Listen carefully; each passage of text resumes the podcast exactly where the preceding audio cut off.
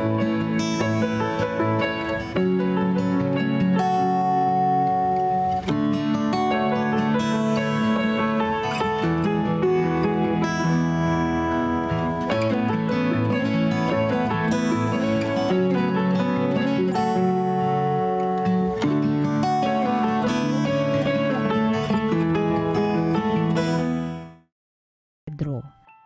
Mga pinakamamahal sa matatandang namamahala sa inyo, nananawagan ako bilang isa ring matandang tulad ninyo.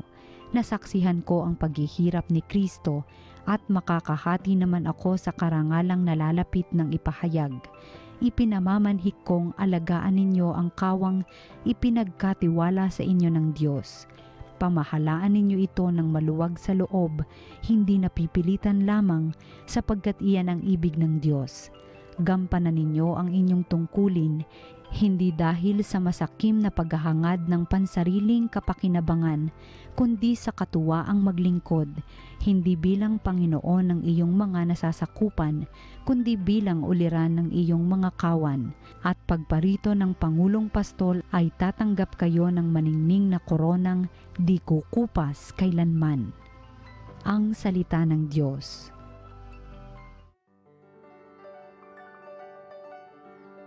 Pastol ko'y Panginoong Diyos, hindi ako magdarahop. Panginooy aking pastol, hindi ako magkukulang. Ako'y pinahihimlay sa mainam na pastulan at inaakay niya ako sa tahimik na batisan. Binibigyan niya ako niyong bagong kalakasan.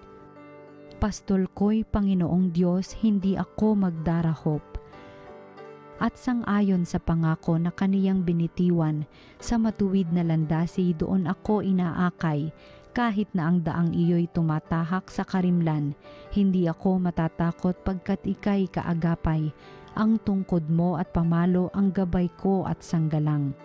Pastol ko'y Panginoong Diyos hindi ako magdarahop. Sa harapan ng lingkod mo ikaw ay may handang dulang ito'y iyong ginagawang makikita ng kaaway. Nalulugod ka sa akin na ulo ko ay langisan at pati na ang kalis ko ay iyong pinaaapaw. Pastol ko'y Panginoong Diyos, hindi ako magdarahop. Tunay na ang pag-ibig mo at ang iyong kabutihan, sasaakit tataglayin habang ako'y nabubuhay. Doon ako sa templo mo lalagi at mananahan pastol ko'y Panginoong Diyos, hindi ako magdarahop. Ang mabuting balita ng Panginoon ayon kay San Mateo. Noong panahong iyon dumating si Jesus sa lupain ng Cesarea ng Filipos. Tinanong niya ang kanyang mga alagad, sino raw ang anak ng tao ayon sa mga tao? At sumagot sila, ang sabi po ng ilan ay si Juan Bautista kayo, sabi naman ng iba, si Elias kayo, at may nagsasabi pang si Jeremias kayo o isa sa mga propeta. Kayo naman, ano ang sabi ninyo? Sino ako? Tanong niya sa kanila. Sumagot si Simon Pedro, kayo po ang Kristo, ang anak ng Diyos na buhay.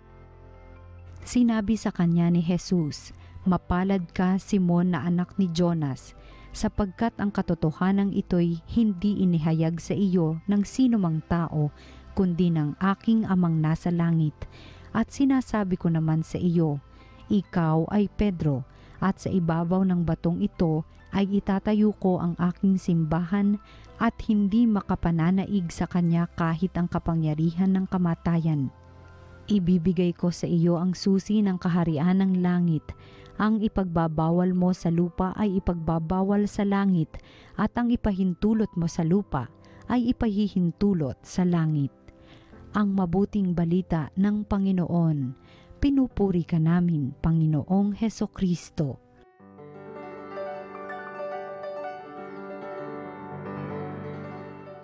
Magandang araw po sa inyong lahat. Welcome to Salita ng Diyos, Salita ng Buhay. Ipinagdiriwang po natin ngayon ang kapistahan ng luklukan ni Apostol San Pedro. Ang luklukan ay isang silya o upuan bakit natin dinadakila ang isang pirasong furniture? Eh, sabi sa diksyonaryo, ang luklukan ay nagsasagisag ng isang mataas na posisyon sa lipunan. ito rin ay sentro ng kapangyarihan. Sa ating ebanghelyo, binigyan ni Jesus si Pedro ng kapangyarihang pamunuan ang simbahang itinatag niya. Sabi niya kay Pedro, Ikaw ay Pedro, at sa ibabaw ng batong ito ay itatayo ko ang aking simbahan, at hindi makapananaig ang sa kanya kahit ang kapangyarihan ng kamatayan. Ibibigay ko sa iyo ang mga susi ng kaharian ng langit. Kaya ang luklukan ni San Pedro ay sumasagisag ng kanyang autoridad at isang simbolo ng pagkakaisa ng simbahang katoliko. Ang mga humalili kay San Pedro ay ang mga Santo Papa na pinasahan niya ng kanyang kapangyarihan sa mga nagdaang siglo. Pero magandang tanungin kung bakit si Pedro ang pinili at pinagkatiwalaan ni Jesus. Bakit siya? Alam natin na maraming pagkukulang si Pedro. Mainitin ang ulo ni Pedro, nadadala siya sa bugso ng damdamin. Minsan, iniisip lang niya ang sariling kapakanan at kaligtasan. Mga kapatid, ganon din ang mga tinatawag ni Jesus bilang kanyang mga alagad. Hindi sila perpekto. Pero sa kabila ng kanilang mga kahinaan, ang mga taong ito ang siyang bumubuo ng pundasyon ng simbahan. Ano po ang punto para sa ating ngayon? Ipinagkatiwala ng Diyos ang kanyang simbahan sa mga tao, hindi sa mga anghel. Ang susi sa langit ay ibinigay sa taong nagkakamali at nagkakasala. Kapag tumawag si Jesus ng mga tao para sa isang misyon bilang mga pastor o mga guro, ang pangunahing kailangan ay hindi ang pagiging perpekto, hindi rin ang mga advanced degrees o yung mga nakakabilib na credential. Ang tanging kailangan ay pananampalataya. Ang pagpili ni Jesus kay Pedro ay nangyari pagkatapos ipahayag ni Pedro ang kanyang pananalig na si Jesus ay ang anak ng Diyos. Itong pagpapatotoo ni Pedro kay Jesus ay ang siyang patunay na siya ay mapagkakatiwalaan ng Diyos. At tulad ni Pedro, mahalagang ipinamamalas din natin sa ating pamumuhay ang ating paniniwala na si Heso Kristo ay anak ng Diyos. Our faith shines through our imperfections. Mga kapatid, meron pong isang pari na kilalang kilala at sikat na sikat. Marami siyang tagahanga. At ako rin ay isa sa kanyang mga fans.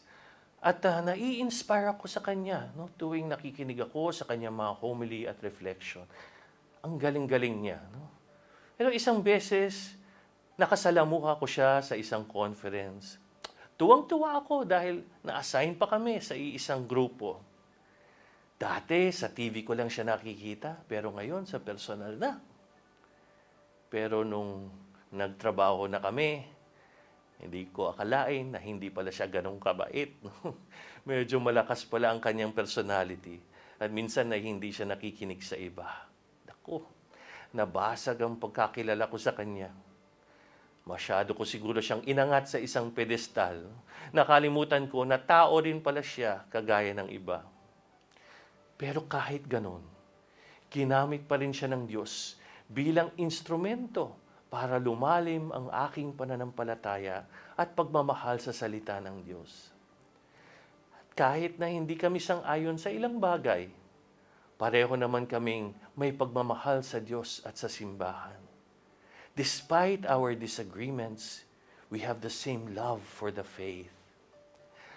Pinapaalala lang sa akin na tuwing nadidismaya ako sa mga pagkukulang ng tao, sila rin ang siyang mga taong ginagamit ng Diyos para tulungan akong makaabot sa langit.